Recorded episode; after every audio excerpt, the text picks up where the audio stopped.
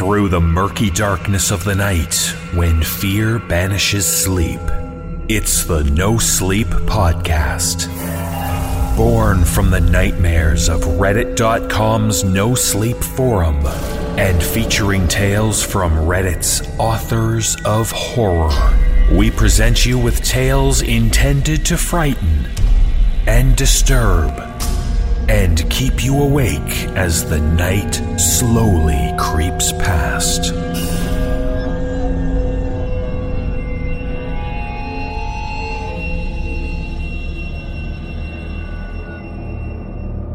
The No Sleep Podcast is now on Stitcher. Listen to us on your iPhone, Android phone, or Blackberry.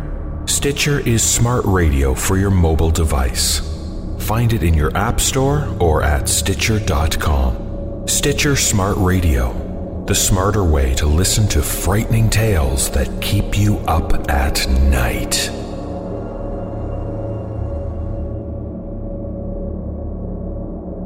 Our first tale is entitled The Smiling Man.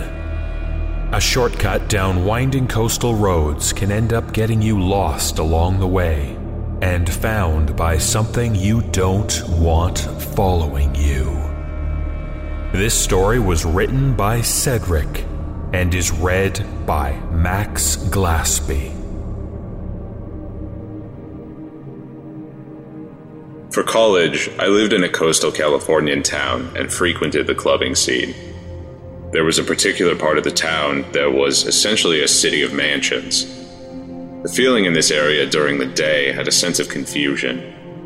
Roads made no sense, and you could easily find yourself driving in circles or even leaving at points opposite of where you headed.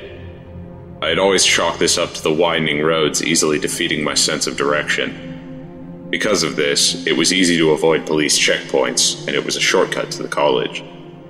At night, though, it became something else entirely.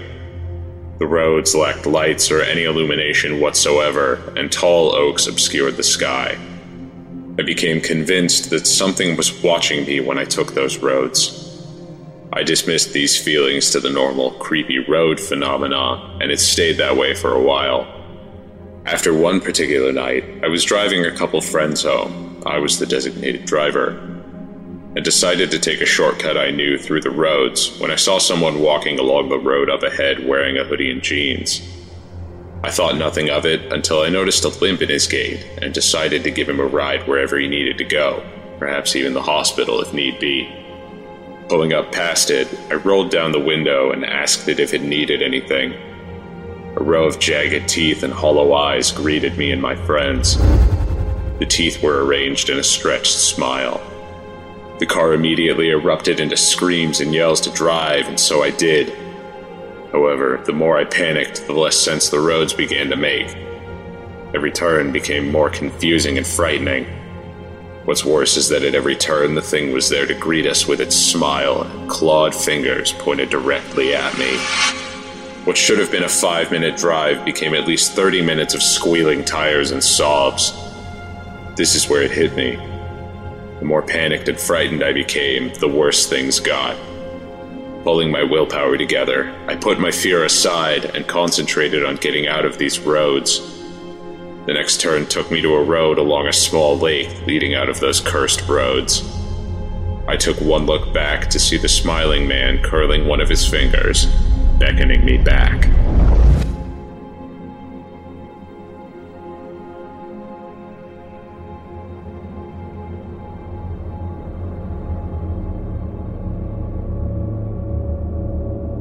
Our second tale is entitled Angel. When the thin line between the worlds of dreams and reality become blurred, the two can blend into a terrifying mix of both. This story was written by Chris Coffman and is read by Jacob Comeau.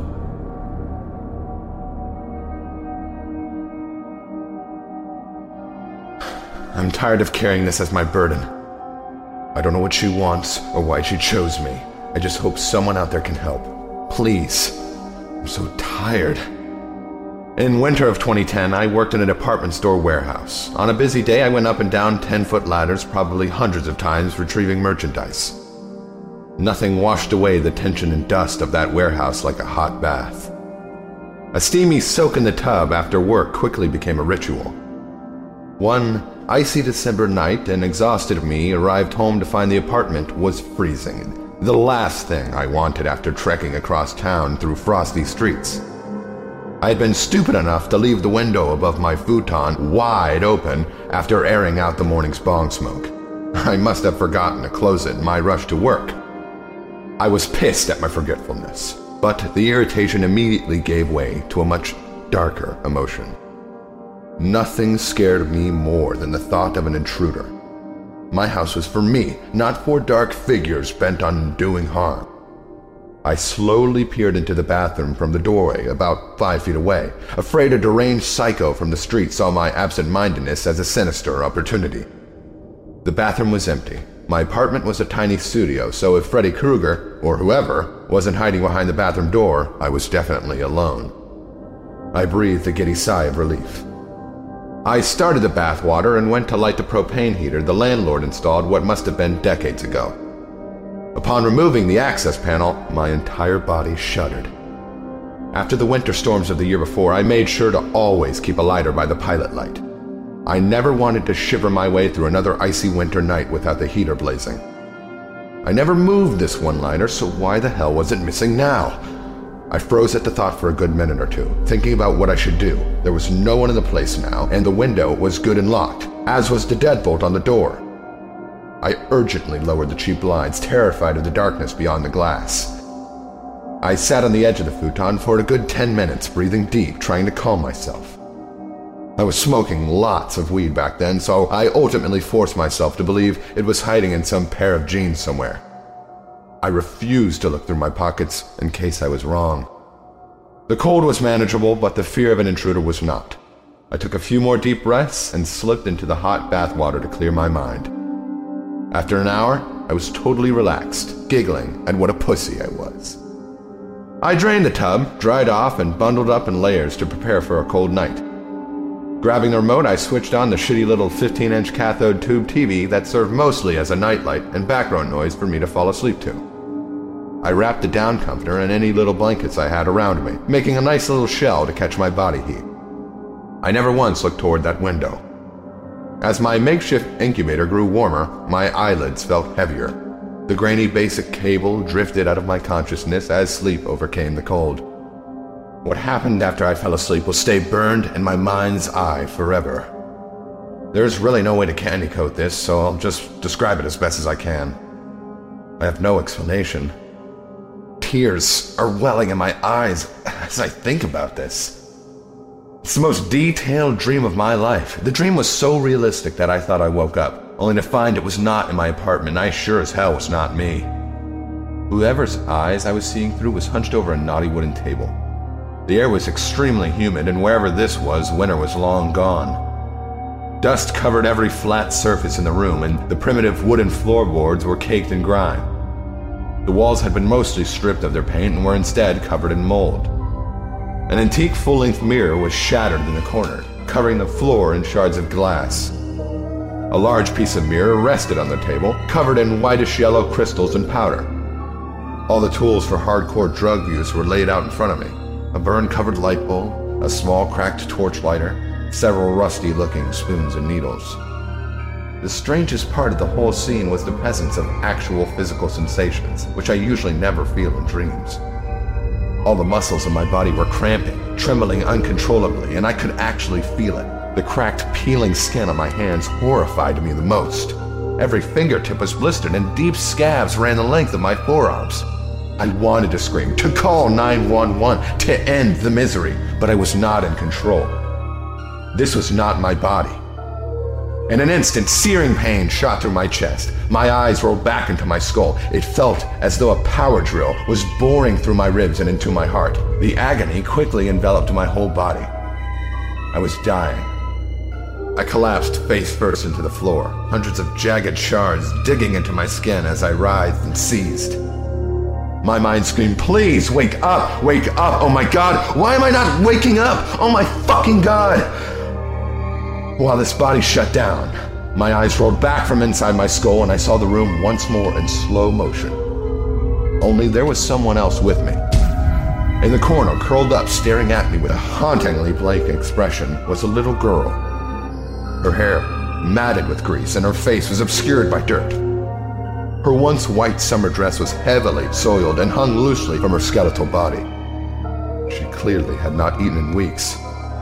In her arms was a ragged clump of fur. The child stood up, a few tears rolling down her cheeks. As she crossed the room, I saw she was clinging to a limp cat. Time returned to normal and brought with it the pain. My field of vision flooded with white, and in a second, I was back in my bed. For a minute, I was stunned and I had no idea what to think. Then I noticed I was absolutely drenched in sweat. I unwrapped my blanket cocoon, expecting the room to cool me down, but the temperature in the studio was exactly as it had been in the dream. The heater was now roaring. Fear and confusion were creeping up on me when I heard a noise from inside the bathroom. A silhouette appeared in the doorway and began moving toward the bed. I became paralyzed. Every fiber of my being told me to scream, to jump out the window, to grab something and start swinging, but the sheer terror was wholly overpowering. The figure stepped into the glow of the TV, and I could see it was the little girl from my dream. Her limbs were like tree branches, gnarled and extremely bony. Her eyes sank back into her skull as she ambled closer. My heart was pounding so hard I could hear the blood pumping through my skull. She reached the edge of the bed, staring directly into my eyes. Her mouth opened unnaturally wide in a silent scream, and both the furnace and the TV shut off, plunging me into complete silence and darkness. I prepared myself for death or worse. After a few minutes, my eyes adjusted to the moonlight. My apartment was empty. The cry of a small animal broke the silence and a wave of eerie serenity washed over me. I fumbled around for the remote and turned the television back on. There was again like a chipmunk or something. I cautiously peeked over the edge of the futon to see a tiny white kitten gazing up at me, meowing pitifully. I picked it up and it started licking my hand. I had absolutely no cause to think this, but for some reason, I just knew this animal would do me no harm. I looked up and saw three people smiling at me from the television. A gorgeous woman stood next to an equally attractive man. In front of them was a young girl with long, shiny blonde hair under a white bow, wearing a perfectly ironed white summer dress.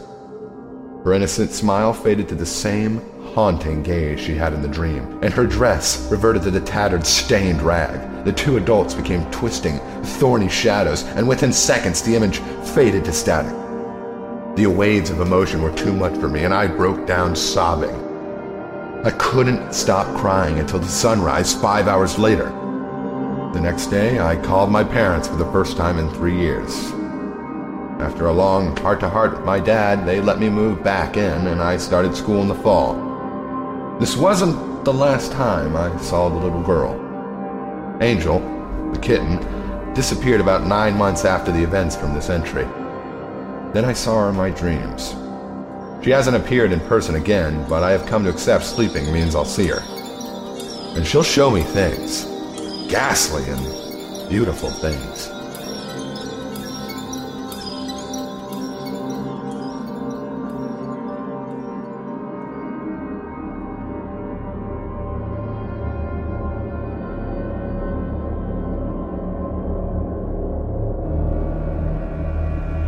Third tale is entitled A Horrible Game. The usual drabness of an office cubicle farm can be a dreary place, but a small shift in perspective can make things get unspeakably worse. This story was written by Lexie X and is read by Christina Scholz.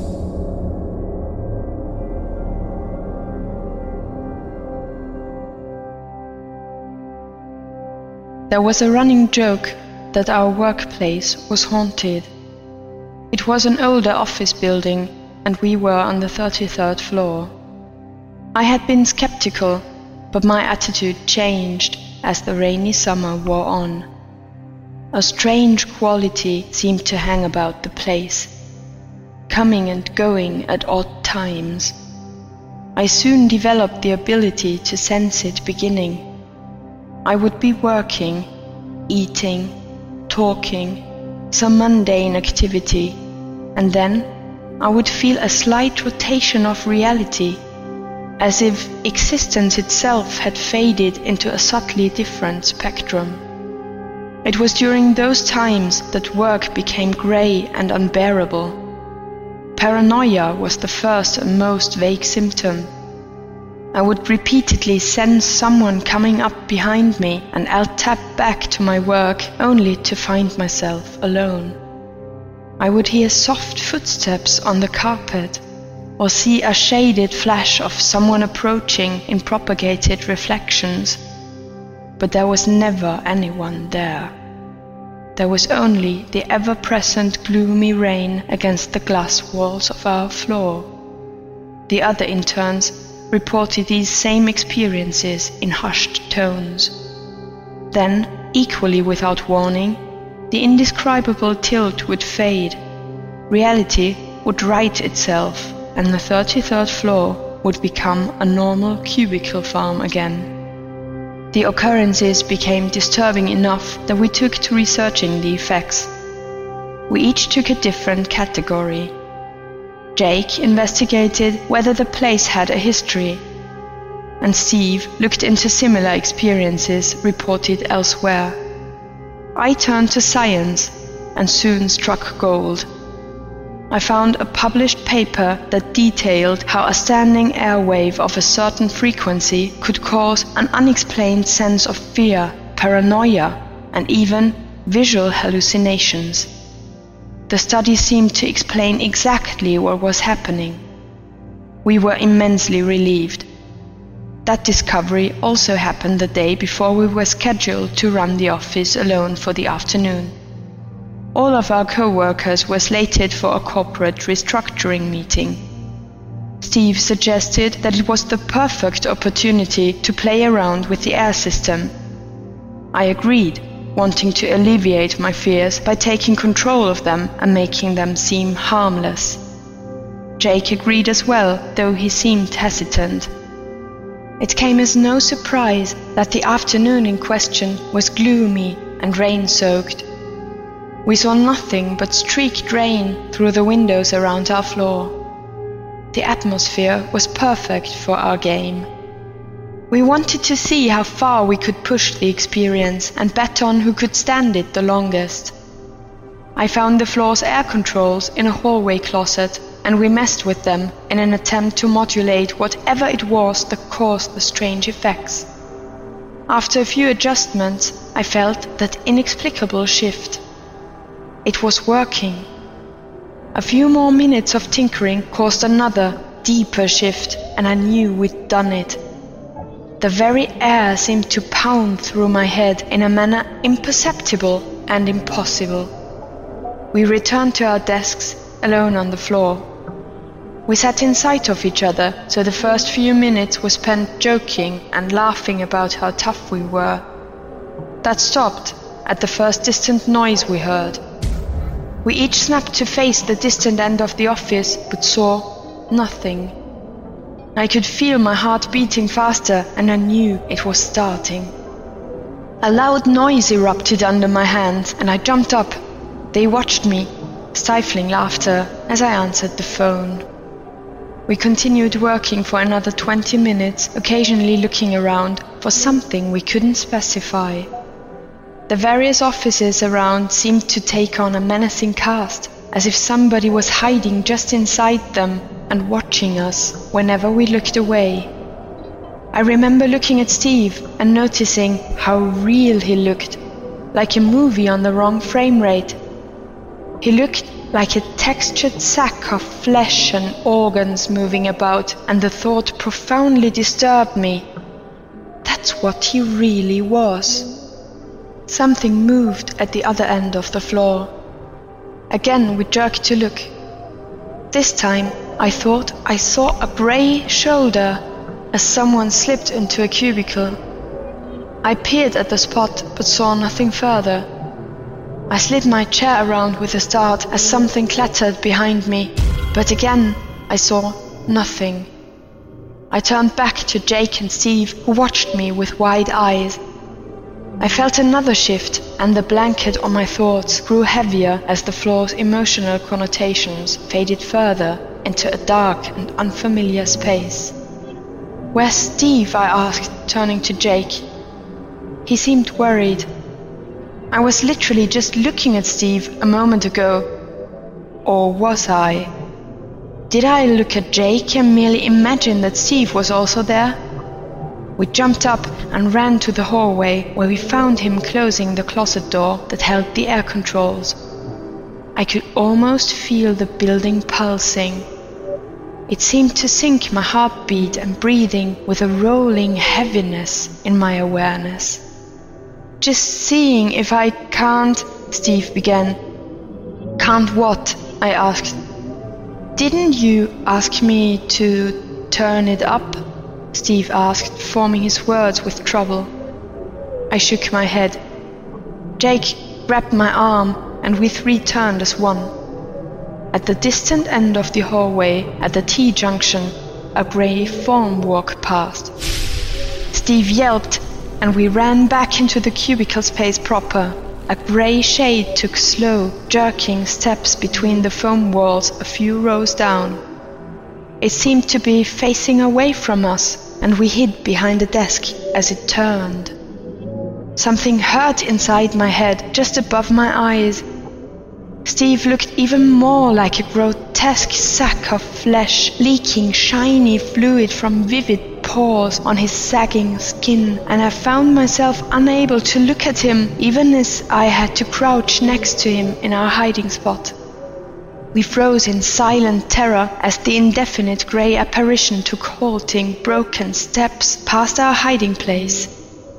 I somehow summoned the strength to look up as it passed and saw in its ragged outline an expanse of undulating nothingness. A circle and a jagged line floated through it, and I realized what I was seeing. Come on, I whispered, fighting an intense lethargy that tried to prevent me from speaking. It's not real. It's in our eyes. I saw veins. I staggered to my feet and helped pull Jake up. I couldn't bring myself to touch Steve, who now seemed to me to be an aberrant abomination of quivering and pulsing organs. I was seeing him as he truly was, without my mental filter that made people seem like people. I turned to continue toward the hallway, but froze. Dozens of grey entities stood throughout the maze of cubicles watching us. They seemed to shift and redefine each time I moved my eyes. I took a step and they made jerky motions toward Jake and I in sync. I kept telling myself that they weren't real, but I could feel their eyes on me. I felt their malice. I took one step at a time, carefully wending our way through the cubicle maze as the apparitions took steps in rhythm with mine, trying to reach us. Sweat poured down my face as I calculated each next step, finding myself further and further from the door to the hallway. What the hell was I doing? I couldn't focus. The floor's breath still pulsed through my head. Jake's nails dug into my arm. The atmosphere shifted negative even further. The rain slick windows visibly darkened as if night had fallen. I looked at Jake, whose eyes were glazed with terror. When I looked back, the grey forms were vanishing one by one, each turning to the south wall of glass before fleeing into nothingness. There came an overwhelming sense of something approaching. I ran for the hallway, Jake hot on my heels. The closet door with the air controls was already open. Had Steve found his way here without us noticing? Who had adjusted them the final time? The living pulse of the floor rang through me with an intensity so full that I knew the perfect frequency had been found. I wasn't about to wait around to experience what was going to happen. My fingers cracked into the door. I stared at them in pain and reached to open the door to the air system controls that I had sworn was open. I couldn't locate the handle. I could see parts of it but was unable to recognize the object itself. Jake, open the door, I told him, but he just stared at me in terror. I started flailing at the slick metal and I felt it open just as the hallway lights dimmed. My hand went for the controls, finding them this time, and I shut it off. A rush went through me a moment later, a barely discernible lifting of the weight on my thoughts. It was just enough for me to pull Jake into an elevator and hit a button for another floor as the hallway became pitch black. As the elevator doors closed, I felt an awareness brush past, something heavy and filled with rage that had barely missed us. I felt reality shifting back to light and normality as I wiped blood from my nose. No, Jake muttered. We can't. Can't what? I asked him. I didn't tell you, Jake continued. I didn't want to believe it. The place did have a history, reports of things. They got worse the fewer people there were. I froze with agonizing fear and regret. We had left Steve alone on that floor. Somewhere above us, a scream echoed with soul chilling terror.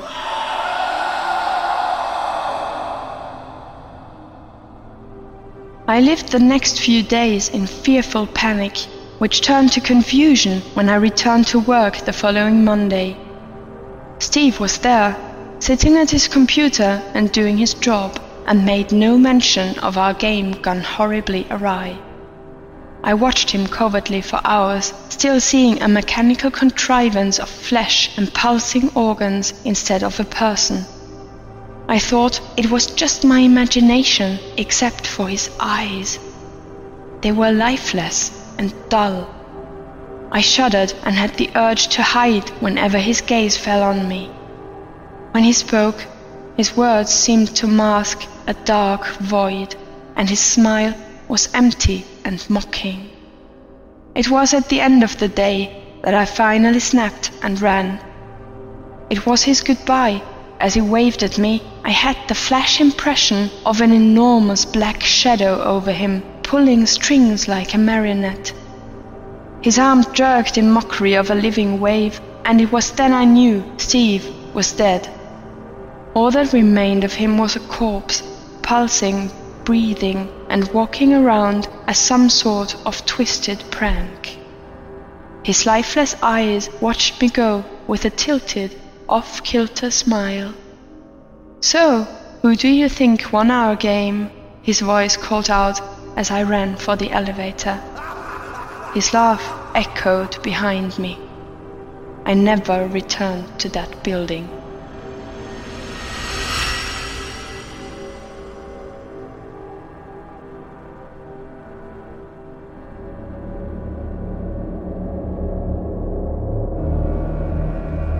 Our final tale is entitled They Were Looking Back at Me. After a visit to a long forgotten cabin in the woods, a group of friends begin a descent into a world of unsettling betrayal. This story was written by Ben Peirce and is read by Stephen Hanson.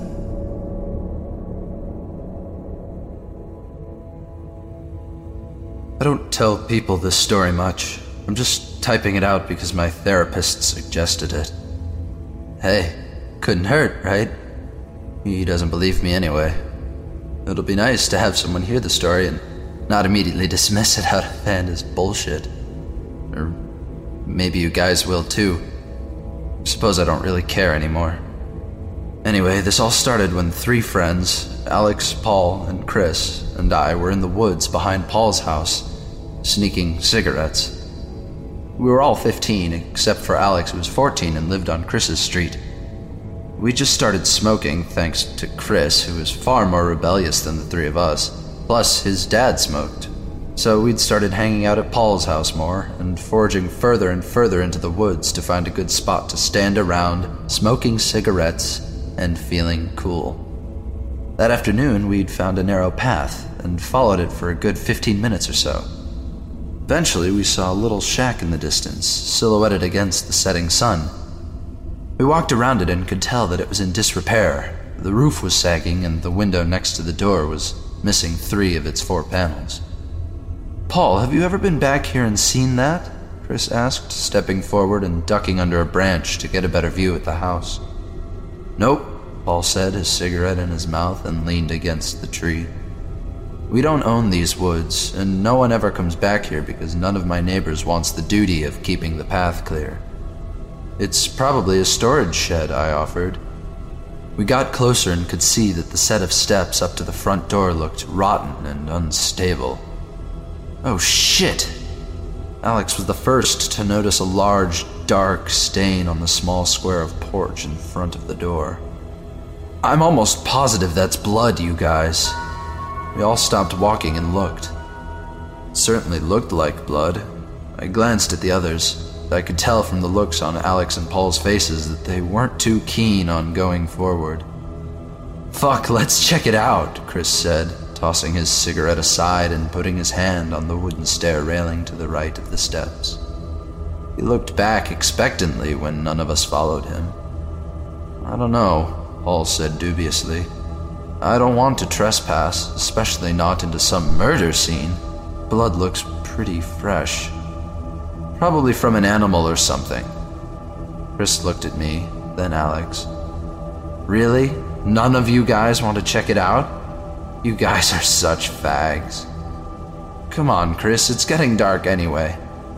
I didn't want to seem like a pussy, but I also didn't want to go into the house. It was probably just an animal's blood, but still, who knows? There could be some crazy person living in there or something cast a nervous glance at the horizon, noting that the sun was almost gone. You can stay if you want, man. I gotta get home before my parents get pissed. Chris swore at us again, calling us girls and faggots, but eventually seeing that we weren't gonna change our minds. All during the walk home, he kept making fun of us. When we parted ways, though, that was the last I thought of the shack in the woods for some time. The next week, Chris started to act a little odd. It wasn't noticeable at the time, but a couple of the things he did were off putting. He'd spend more time relaxing on the grass in front of the school by himself, smoking a cigarette and watching people walk, except the way he did it was creepy. He'd just turn his head and follow their movement until they were gone. Far from normal high schooler awkward, this constant staring seemed almost predatory. Another time, we were smoking behind the school. We were all trying to keep up with Chris's new pace so he wouldn't make fun of us for being babies. And a frog hopped along. Chris bent down and scooped it up, staring at it for a few seconds, then put the cigarette out on the frog's back. Actually, the frog's skin seemed pretty wet, so it didn't seem that badly hurt, but it did squirm around a lot. Chris, what the hell? Alex looked disturbed. He was a fairly sweet kid, and this kind of casual sadism didn't go well with his personality. Stop torturing it, man. Chris looked up, and he had a gleam in his eye I hadn't ever seen there before. What, this bothers you guys? He looked down at the frog as if he'd already forgotten he was holding it, stroked it absent mindedly twice, then without warning wound up and hurled it into the brick wall ten feet away. The frog hit the wall with a splat, and we all turned away in disgust. What the fuck, Chris? Paul looked pretty pissed. You gonna start kidnapping stray cats now or something? Chris just laughed, flicked his cigarette away, and walked back towards the school.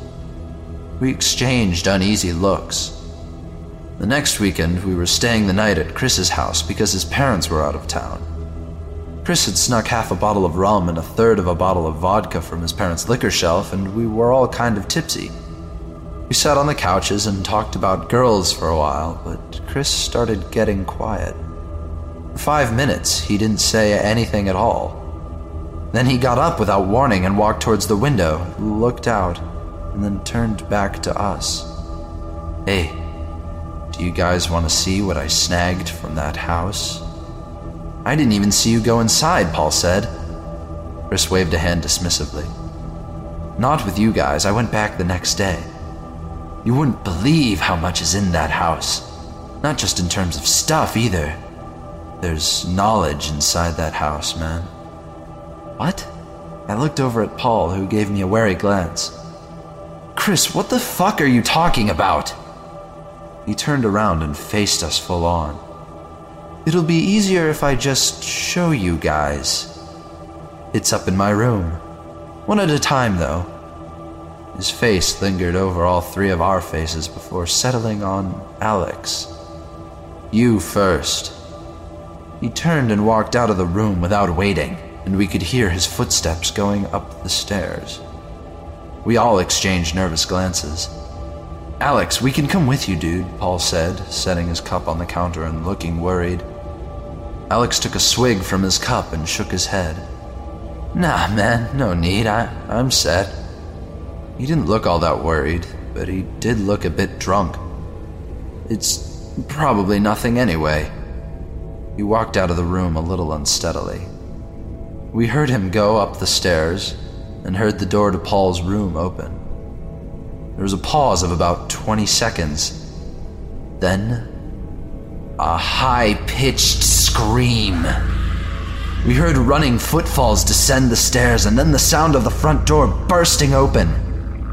Paul and I looked at each other, panicking, then followed. We saw Alex's back disappearing up the street. Alex! I yelled. Alex stopped running maybe 75 yards away and threw up all over the sidewalk. He straightened up, wiped his mouth, and kept running. What the fuck? Paul and I turned and jumped to see that Chris was waiting in the doorway. What the fuck did you do to him? I asked, fists clenching. Chris laughed and crossed his arms. He was drunk, dude. He kept weaving, and he took a good five seconds to react to what I showed him. He was sober, he probably wouldn't have flipped like that, I bet. It's not that cool. What the hell was it? Alex wasn't super brave, sure, but then again, not even wimps throw up from a scary sight. I was definitely weirded out. Chris stared at me for about 10 seconds. See for yourself. He turned and walked back up the stairs. I turned to Paul. Seriously, what the fuck? He looked worried. I'm going to check on Alex. Dude, just go home. Fuck whatever he found. This is fucking weird. Seriously, man, don't feel some bullshit need to find out what it was. I'd get far away if I was you. I nodded, and he took off up the street after Alex. I looked up towards the top of the stairs. If I was sober, I might have gone home, but I was curious too, and Alex was kind of a wimp. I went back into the kitchen, opened the tool drawer under the sink, and stuck the buck knife that belonged to Chris's dad in my pocket. I wasn't sure what to expect, but I wasn't going up there empty handed in case Chris flipped on me. Fingers wrapped around the buck knife in my pocket, I went up the stairs and pushed the door to Chris's room open. The light was off, and Chris was standing over by his desk, hard to make out in the gloom. I cautiously moved across the floor, gripping the buck knife harder. You want to see it? He had some kind of box in his hands. I edged a little closer cautiously, nodded once. He took off the lid of it just a crack. I bent over and went to take a look. I only got a brief glimpse before Chris shut the box suddenly, but I straightened up fast. Fuck, Chris! Did you see it? He demanded. Not enough to get a good look. Chris, were those eyes? I had seen them looking back at me. I was sure of it human sized eyes, white, bloody spheres the size of golf balls. Chris, are those real? Don't worry about it, just get out. Chris put the box back in his desk and started pushing me towards the door. I didn't resist. Chris, what the fuck? What's going on? Just go home. I messed up. I gotta go check on Alex. He started moving down the stairs ahead of me, walked into the kitchen. I stood near the front door, hesitant. Chris! He didn't know what to say. Just go. It'll be fine. I went. I didn't know what to do. I walked home, a solid 20 minute walk, looking over my shoulder the whole way. My parents were still at a movie. I was freaked out. I went up to my dad's office and booted up his computer, deciding to see if there'd been anything in the news about the shack or recent disappearances.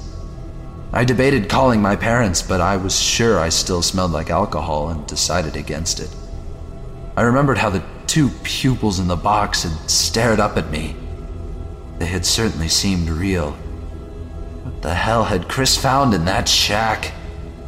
About 20 minutes later, I hadn't found anything but a movement outside the window made me whip my head around nervously. I looked out the window and saw a figure on the other side of the road outside my house. It wasn't moving and appeared to be looking up and down the street. I was paranoid before, but now I was a wreck. I turned off the light in my dad's office and snuck back to my room, grabbed a baseball bat, and came back in time to see the figure approaching the porch. As he moved towards the light, I could see it was Chris. I relaxed a little and was about to go downstairs to open the door when he moved further into the porch light. His shirt and pants were covered in dripping red. At first, I thought he had been hurt, but I remembered the way he had taken his time crossing to my house, casing the neighborhood first. Not the actions of someone who needs help. My heart started beating fast in my chest. Chris raised his hand and the light glinted off something silver. At first, I thought it was a knife and my breath caught, but then I saw it was just a spoon. He tapped on the door with it three times. As he did so, I could see that his shirt was clearly streaked with blood. Dropped the bat and skittered down the stairs on my hands and knees, desperately hoping to be able to lock the door before he tried the knob. I tried to stay quiet as I crawled like a spider on all fours to the door. But when I reached the latch, I heard more tapping on the other side and almost shit myself. I recovered and flipped the lock. I then moved to the back of the kitchen, trying to stay in the shadows, and peeked out the windows. Chris's head was swiveling, appraising the empty house. His eyes raked over the window and then stopped. He made eye contact for a brief, horrifying second. Then he lunged forward and tried the doorknob. Upon realizing it was locked, he turned and sprinted away. My house had two other doors. I ran to the glass sliding door at the back of the kitchen and turned the lock a second before Chris came around the side and crashed into it. He reared back and we locked eyes again. He looked terrifying. His lips were twisted up in a snarl, and his eyes were wide and staring. He punched the glass door, but the glass was thick and didn't break.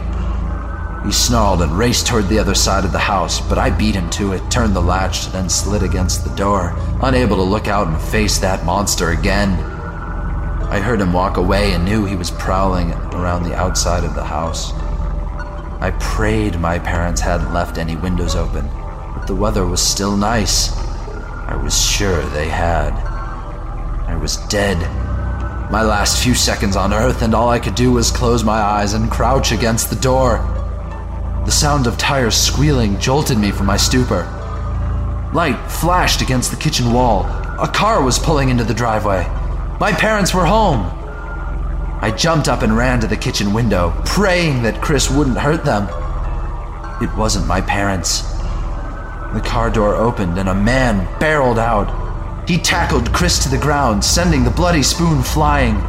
The man pulled a pistol from the small of his back and jammed it into Chris's face. I recognized him as Alex's dad, the ex Marine. He was screaming as he pushed the pistol harder and harder into Chris's cheek. He didn't say much before the gunshot drowned out his words. But I'll never forget what he yelled. My son's eyes! What did you do with my son's eyes?